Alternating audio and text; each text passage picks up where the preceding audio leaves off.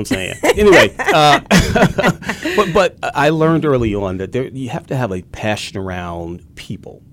Uh, and so, you know, when I came into this business, it was the purpose was to help my community find jobs so they can support their Period. their family. Yep. Mm-hmm. Period.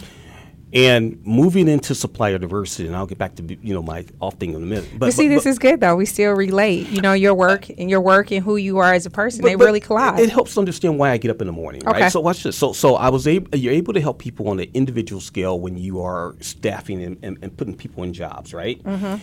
But when you move into supplier diversity and you have the opportunity to work with small minority and women-owned businesses, now the purpose is even greater because you can help a business, right, grow.